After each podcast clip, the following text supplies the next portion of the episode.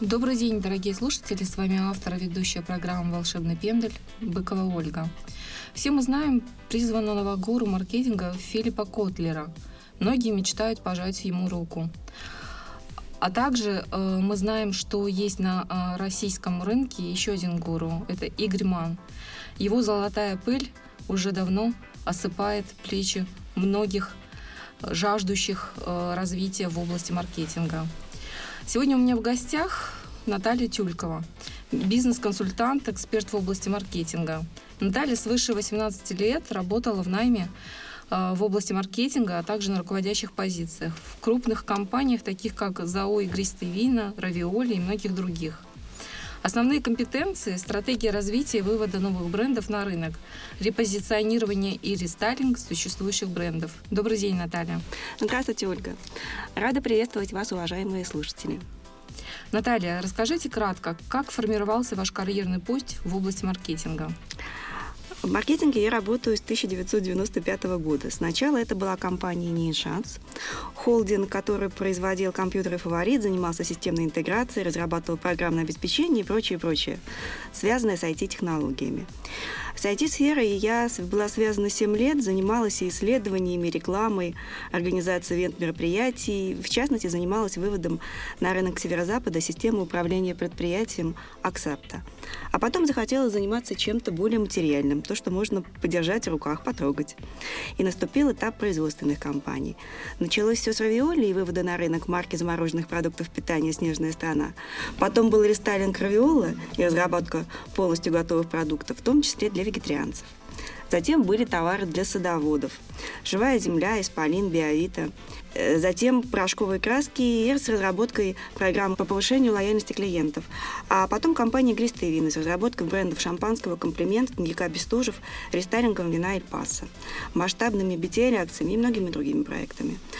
Наташ, я смотрю, у вас такой широкий опыт, э, причем в разных сферах э, деятельности. Вот скажите, какими личностными качествами должен обладать современный директор по маркетингу, на ваш взгляд?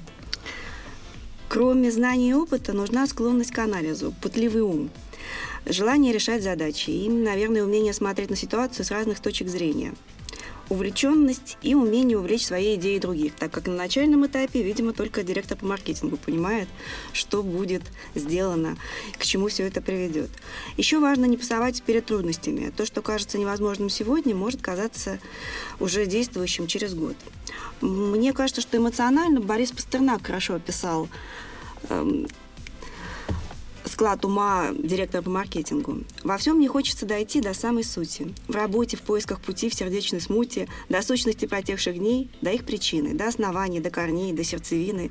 Все время схватывая нить судеб, событий, жить, думать, чувствовать, любить, совершать открытия о, если бы только мог, хотя по части, я написал бы восемь строк о свойствах страсти, о беззакониях, о грехах, бегах, погонях, нечаянности в попыхах, локтях, догонях.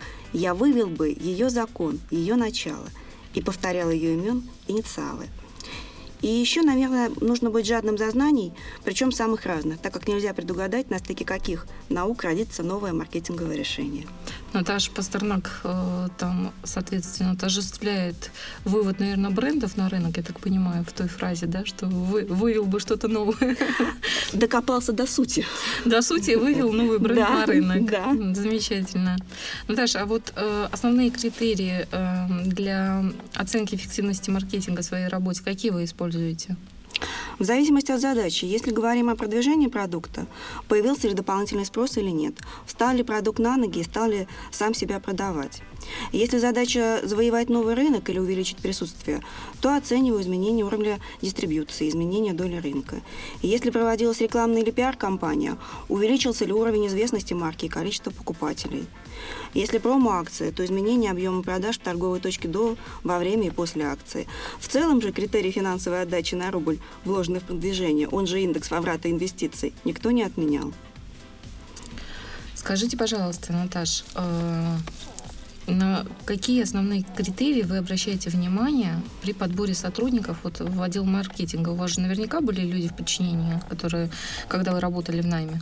Да, конечно. Я всегда стараюсь работать в команде профессионалов. Это всегда результативнее, быстрее и в конечном счете рентабельный. Поэтому обращаю внимание на опыт работы соискателя, его квалификацию, на результаты проектов, ранее реализованных им в других компаниях. Учитываю желание человека работать над нашим конкретным проектом. Интересно ли ему это? Прошу предоставить координаты рекомендателей, обязательно с ними связываюсь, так как то, что человек написал в своем резюме, и его реальные достижения могут сильно отличаться. И прислушиваясь к ощущению, как он дополнит существующую команду, сработаемся ли мы с этим человеком. Наташа, скажите, пожалуйста, э, исходя из вашего опыта 12 лет на руководящих позициях, что самое главное управление людьми вот э, в, скажем так, в модели командообразования? Ну, человек хорошо делает ту работу, которую он умеет и любит выполнять. Поэтому желательно распределять задания, исходя из того, какой член команды лучшим образом может ее выполнить. Обязательно распределять зоны профессиональной ответственности так, чтобы они не пересекались. И не получалась ситуация у семьи нянек детей без глаза. Каждый участник проекта должен понимать свою роль в организации процесса. А так как отдел маркетинга – это априори креативный коллектив, который должен выдавать идеи, то необходимо давать сотрудникам определенную свободу принятия решений в зоне своей ответственности. Свежие идеи всегда приветствуются, от кого бы они ни поступали. Тотальный контроль и политика шаг вправо, попытка к бегству может привести к тому, что работа отдела перейдет из работы на результат к реализации процесса. И еще нужно так построить работу, чтобы сотрудники видели в ней возможность самореализации, подтверждение своей профессиональной компетенции, понимали, что общий успех – это реализованная цель. Функция руководителя – это, наверное, сделать так, чтобы ручейки проектов не расползались и стали сильной рекой. Наташ, э, исходя из вашего э, большого обширного опыта вот в разных сферах деятельности э, бизнеса, какие самые главные условия должны быть соблюдены, чтобы маркетинг, бизнес компании был эффективен? Ну, как математик я точно знаю, что существует бесконечное множество правильных решений. Просто изначально нужно выбрать, какой критерий является наиболее важным для компании на данном этапе. Срок получения результата, цена вопроса или человеческие ресурсы. И оптимизировать задачу по данному критерию. Получить все и сразу не получится. И еще второе. Нельзя автоматизировать хаос. Будет только хуже. Понятно. То есть, в принципе, вы э, не э, руководитель э, хаус, да, а э, руководитель перфекционист. Я руководитель проекта, скорее всего, так. Я люблю, когда я знаю... Структурированно Да, структурированно. Перфекционист. Понятно. Наташ, э, вы когда работали э, в найме на руководящих позициях, да, в любом случае э, это плотная, тесная связь взаимодействия с отделом продаж. Вот как происходит разграничение функций между отделом маркетинга и продаж? Такая больная тема, мне кажется, для любой компании. Но обычно все это происходит по схеме «снаряжаем на рыбалку рыбака». Отдел маркетинга определяет, в каком месте возможна рыбалка, какая там рыба водится, на что клюет. Рассказывает отделу продаж, какие лучше взять удочки и крючки, объясняет, в чем их преимущество, выдает снаряжение и желает удачи. Но вот сколько будет поймано рыбы, зависит от искусства и качества работы отдела продаж. Разграничение функций. Отдел маркетинга определяет, что, где, кому и по какой цене продаем. Отдел продаж развивает клиентскую базу и продает. Замечательно. Наташа, скажите, пожалуйста, вот как вы считаете, надо ли получать маркетинговое образование? Если да, то почему? Если нет, то тоже почему? Я считаю, что да, нужно. Ну, например, для того, чтобы иметь возможность учиться у хороших преподавателей, чтобы систематизировать знания, чтобы разговаривать на одном языке с подрядчиками, а для этого нужно знать терминологию. Чтобы, опять же, накопить базу инструментов и способов решения, приобрести навык их использования, чтобы в конкретной ситуации выбрать лучшее. Именно поэтому мне нравится обучение с применением кейсов, когда полученные знания оцениваются по решению реальных задач. А вы непосредственно, когда подбирали, э, соответственно, занимались отбором да, персонала под э, свое руководство, вы проводили тестирование в формате кейса оценки? Ну, небольшие задачи, да, какие-то да, задачи давала для реализации. Ну и как результативно? С учетом того, что это были маленькие задачи минут на 15, да, те люди, которые быстро находят решения, они обычно быстрее находят решения уже каких-то глобальных проектов. Замечательно. Скажите, пожалуйста, вот э, есть важные э, и часто встречающиеся задачи, да, которые приходится решать директорам по маркетингу в российских компаниях. Вот для вас э, в работе э, какие были приоритетные? Ну, наверное, стандартные варианты – это анализ рынка, проведение маркетинговых исследований, разработка стратегии развития брендов, разработка новых продуктов, препозиционирование, маркетинговый план – ассортиментный портфель, его формирование, ценообразование. В общем, важно все. Ну, вообще, да. По традиции еще достается отделу маркетинга организация корпоративных мероприятий вот в российских компаниях, хотя это функция отдела персонала. А, скажите, Наташа, вот все говорят, что маркетинг без бюджета, что это вполне возможно, что маркетинг с бюджетом это вчерашний день. Вот на ваш взгляд, как есть ли маркетинг без, без бюджета в рамках компании? Да, маркетинг без бюджета бывает, и небольшое исследование или опрос можно провести своими силами. Трейд-маркетинговую акцию реализовать с помощью там, товарного бонуса. Привести клиента на страницу в сети тоже можно с относительно небольшими затратами. В зависимости от целевой аудитории, конечно.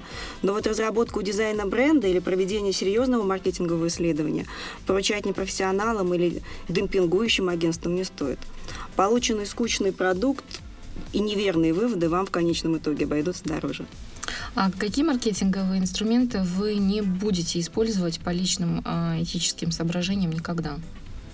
Я не буду запугивать потребителя и заведомо ложно очернять продукты конкурентов. Вот все, все делают плохо, вы отравитесь, только мы вас не обманываем, но если не будете покупать нашу продукцию, то будет вам горе. Такое манипулирование ну, потребителями мне неприятно. Сделать мультипликационный ролик в таком стиле, это пожалуйста. Потребитель имеет право на выбор и должен сделать его сам. Рекламист просто приводит дополнительные доводы в пользу своего продукта. Наташа, сейчас э, большинство компаний да, используют современные трендовые инструменты, такие как SMM. И вот э, на их основе, соответственно, показатели оценивают эффективность да, той или иной маркетинговой какой-то акции. Э, вам приходилось использовать подобные инструменты в работе? Ну, если рассказывать про алкогольный рынок, то там сейчас э, запрет на рекламу в интернете, в частности в социальных сетях. Плюс тому в некоторых социальных сетях владельцы категорически были настроены против алкоголя. На предыдущем месте работы это была компания B2B, и там социальные сети в принципе не применялись. Там был немножко другой э, сектор сбыта. А вот если говорить про вот эти современные инструменты SMM, а кому вы порекомендуете, да, вот из э, владельцев, там, собственников компании использовать этот инструмент для того, чтобы э, повысить эффективность да, той или иной акции? Ну, как пример. Наверное, владельцам ресторанов для того, чтобы привлекать и понимать своих клиентов. Я бы порекомендовала использовать CMM в работе Э, с дорогими продуктами для того, чтобы, опять же, понимать чаяние основной аудитории, основных крупных клиентов. При работе с молодежной аудиторией это основной канал продвижения. При работе наверное, с теми э, социальными группами, с определенными выделенными категориями. Тоже CMM – это наиболее удачный, быстро проверяемый и эффективный инструмент. Спасибо. А как изменится, на ваш взгляд, среднестатистический потребитель в России, ну, скажем так, лет через 5-10? Мне кажется, что потребитель станет более, более рациональным, недоверчивым и общительным. То есть большинство покупок будет совершаться после выбора оптимального предложения на специализированном портале, туристическом, автомобильном, там, не знаю, садоводческом или ветеринарном. При этом фирма-продавец должна будет иметь хорошие отзывы на сайтах-отзывиках, а сам продукт должен предварительно быть порекомендован несколькими друзьями. И мне кажется, что опять же будут выделены две большие категории покупателей. Одна, которая максимально стремится совершать все покупки онлайн, и вторая категория, отрицающая интернет, телевизор, соцсети как зло. И, скорее всего, вторая категория, категория гедонистов, сенсориков, а, будет наслаждаться самим процессом покупки. Красивое место с хорошей репутацией, красивая упаковка, отличный сервис. Кстати, Наташа, вот буквально вчера прочитала статью да, о маркетинге впечатлений. Как вы считаете, есть перспектива у этого направления? Да, люди хотят уходить от действительности и получать что-то новое, конечно. Я считаю, что это перспективное направление. Существует ли, на ваш взгляд, в российских компаниях программа лояльности и насколько она успешна? И каковы вообще вот критерии успешности? Очень хочется понять. Если рассматривать классическую версию, как отслеживать лояльность клиентов, то это разделение по принципу, э, какая вероятность того, что вы порекомендуете компанию другу или коллеге. И, соответственно, делятся на три категории. Те, кто точно порекомендует по десятибальной системе, нейтралы и критики. Цель привлечь, привлечь нейтралов, сделать их промоутерами. В российских компаниях сейчас, наверное, нет точного разделения на эти три категории. То есть э, программа лояльности затрагивает весь спектр клиентов. Поэтому часто она бывает неэффективна, потому что промоутеры готовы купить всегда. Они изначально являются лояльными к данной компании. Другое дело нейтралы. У них в перечне две три компании, которые предлагают одинаковый спектр услуг. Вот если их привлечь, то получается, что автоматически э, объем покупок может быть у данного клиента увеличен вдвое для данной компании. Это выгодно, это интересно. Для того, чтобы отслеживать кого-то конкретно привлек, требуется хорошая разветвленная база данных. К сожалению, сейчас она есть не во всех компаниях. Если будет усложняться э, вариант работы с клиентом в программах лояльности, именно отслеживая, что ему интересно, какой бонус, какой подарок ему предложить, чем привлечь вот эту вот среднюю категорию клиентов, в этом случае э, программы лояльности станут более эффективны экономически. А можно сказать ли э, о том, что мы уже переходим на индивидуальный подход к клиенту? Да. То есть, в принципе, то широкое поле информационное, да, которое мы э, использовали как э, инструмент, э, пытаясь обхватить широкую целевую аудиторию, она уже сходит на личность, то есть на персонализацию, на индивидуальность. Да. Э, мы говорим о том, что каждый клиент может приносить нам доход в том, что, что интересно ему. Если выделим э, конкретную, конкретный сегмент, то, что ему интересно и где он может вырасти в объеме продаж, то есть выделим тот, э, ту ставку, за которую он готов играть с нами в игры, в этом случае увеличится его объем продаж. Именно поэтому увеличивается количество тех же самых мобильных приложений, когда компания уже играет с клиентом, она предлагает ему решать задания. Эм, в зависимости от того, что он покупал у нее в прошлый раз, у него изменяется бонус эти бонусы становятся более привлекательны конкретно целевой э, категории. Спасибо, Наташа, за ответ.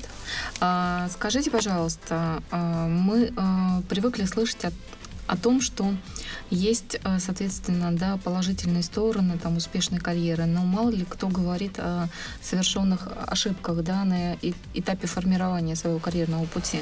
Вот мне интересно, э, совершали ли вы такие ошибки, либо в ходе вашей карьеры да, вы наблюдали, как люди, соответственно, делали э, ошибки, но в, в принципе меня интересует, конечно, непосредственно э, ваш опыт практически, да, ну и, э, соответственно, если вы видели, что, э, скажем так, есть какое-то неправильное решение руководства, вот как э, и это приведет к ошибке, как вы избегали, вот, соответственно? Я сталкивалась с такими ошибками. Они случались с продуктами, которые мне приходилось продвигать. Например, вот э, в компании Равиоли был создан продукт для э, той категории потребителей, которые хотели получить полностью мясной Э, мясные пельмени без примеси сои, потому что соя, как считает большинство потребителей, это невкусно, неприятно, дешево и так далее. Были сделаны такие полностью мясные пельмени, и потребитель отказался их есть. Ну, цена возросла, Нет, не из-за этого, отнюдь не из-за цены. А Оказалось, что городскому жителю чистое мясо на, на вкус неприятно оно жестковато.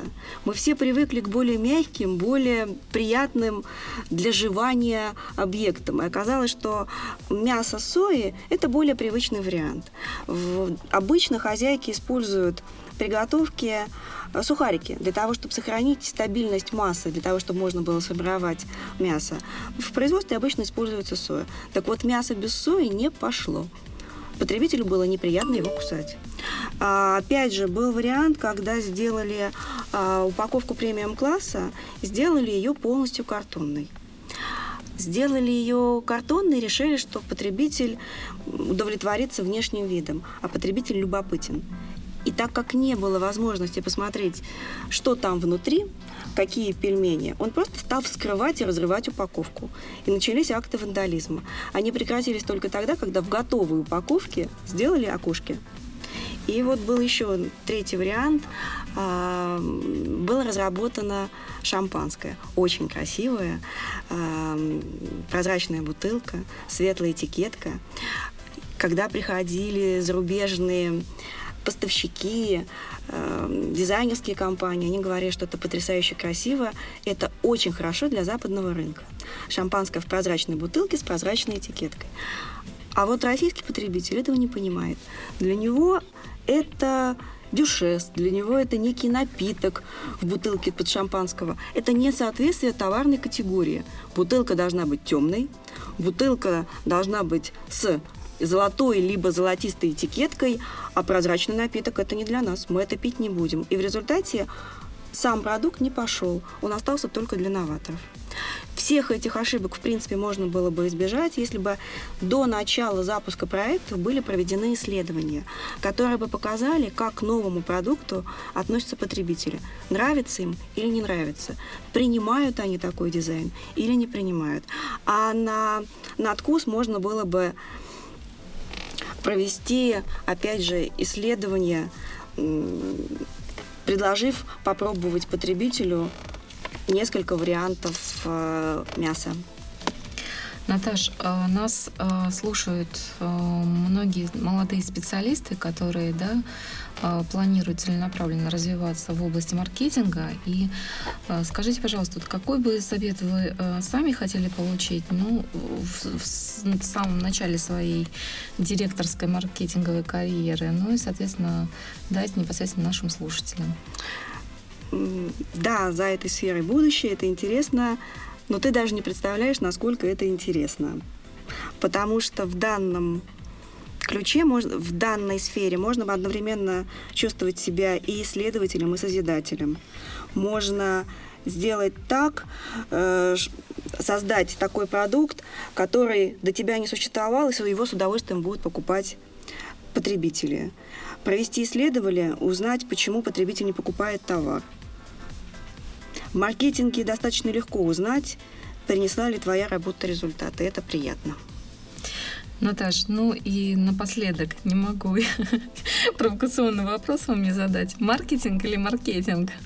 Мне больше нравится маркетинг, потому что согласно нормам русского языка э, заимствованные слова из трех и более слогов, в них ударение идет на предпоследний слог – инжиниринг, консалтинг, маркетинг.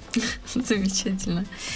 Я напоминаю нашим дорогим слушателям, что у меня в гостях была Наталья Тюлькова, бизнес-консультант, эксперт в области маркетинга. Наталья свыше 18 лет работала в найме а, в области маркетинга, в том числе на руководящих позициях крупных компаниях, таких как ЗАО «Игристый вина», компания «Равиоли» и многие других. И э, напоминаю, что основные компетенции Натальи – это стратегия развития и вывода новых брендов на рынок, репозиционирование и рестайлинг существующих брендов. А также с вами была автор и ведущая программы «Волшебный пендель» Ольга Быкова. Мы с вами услышимся ровно через неделю. Всего доброго. До встречи. До свидания.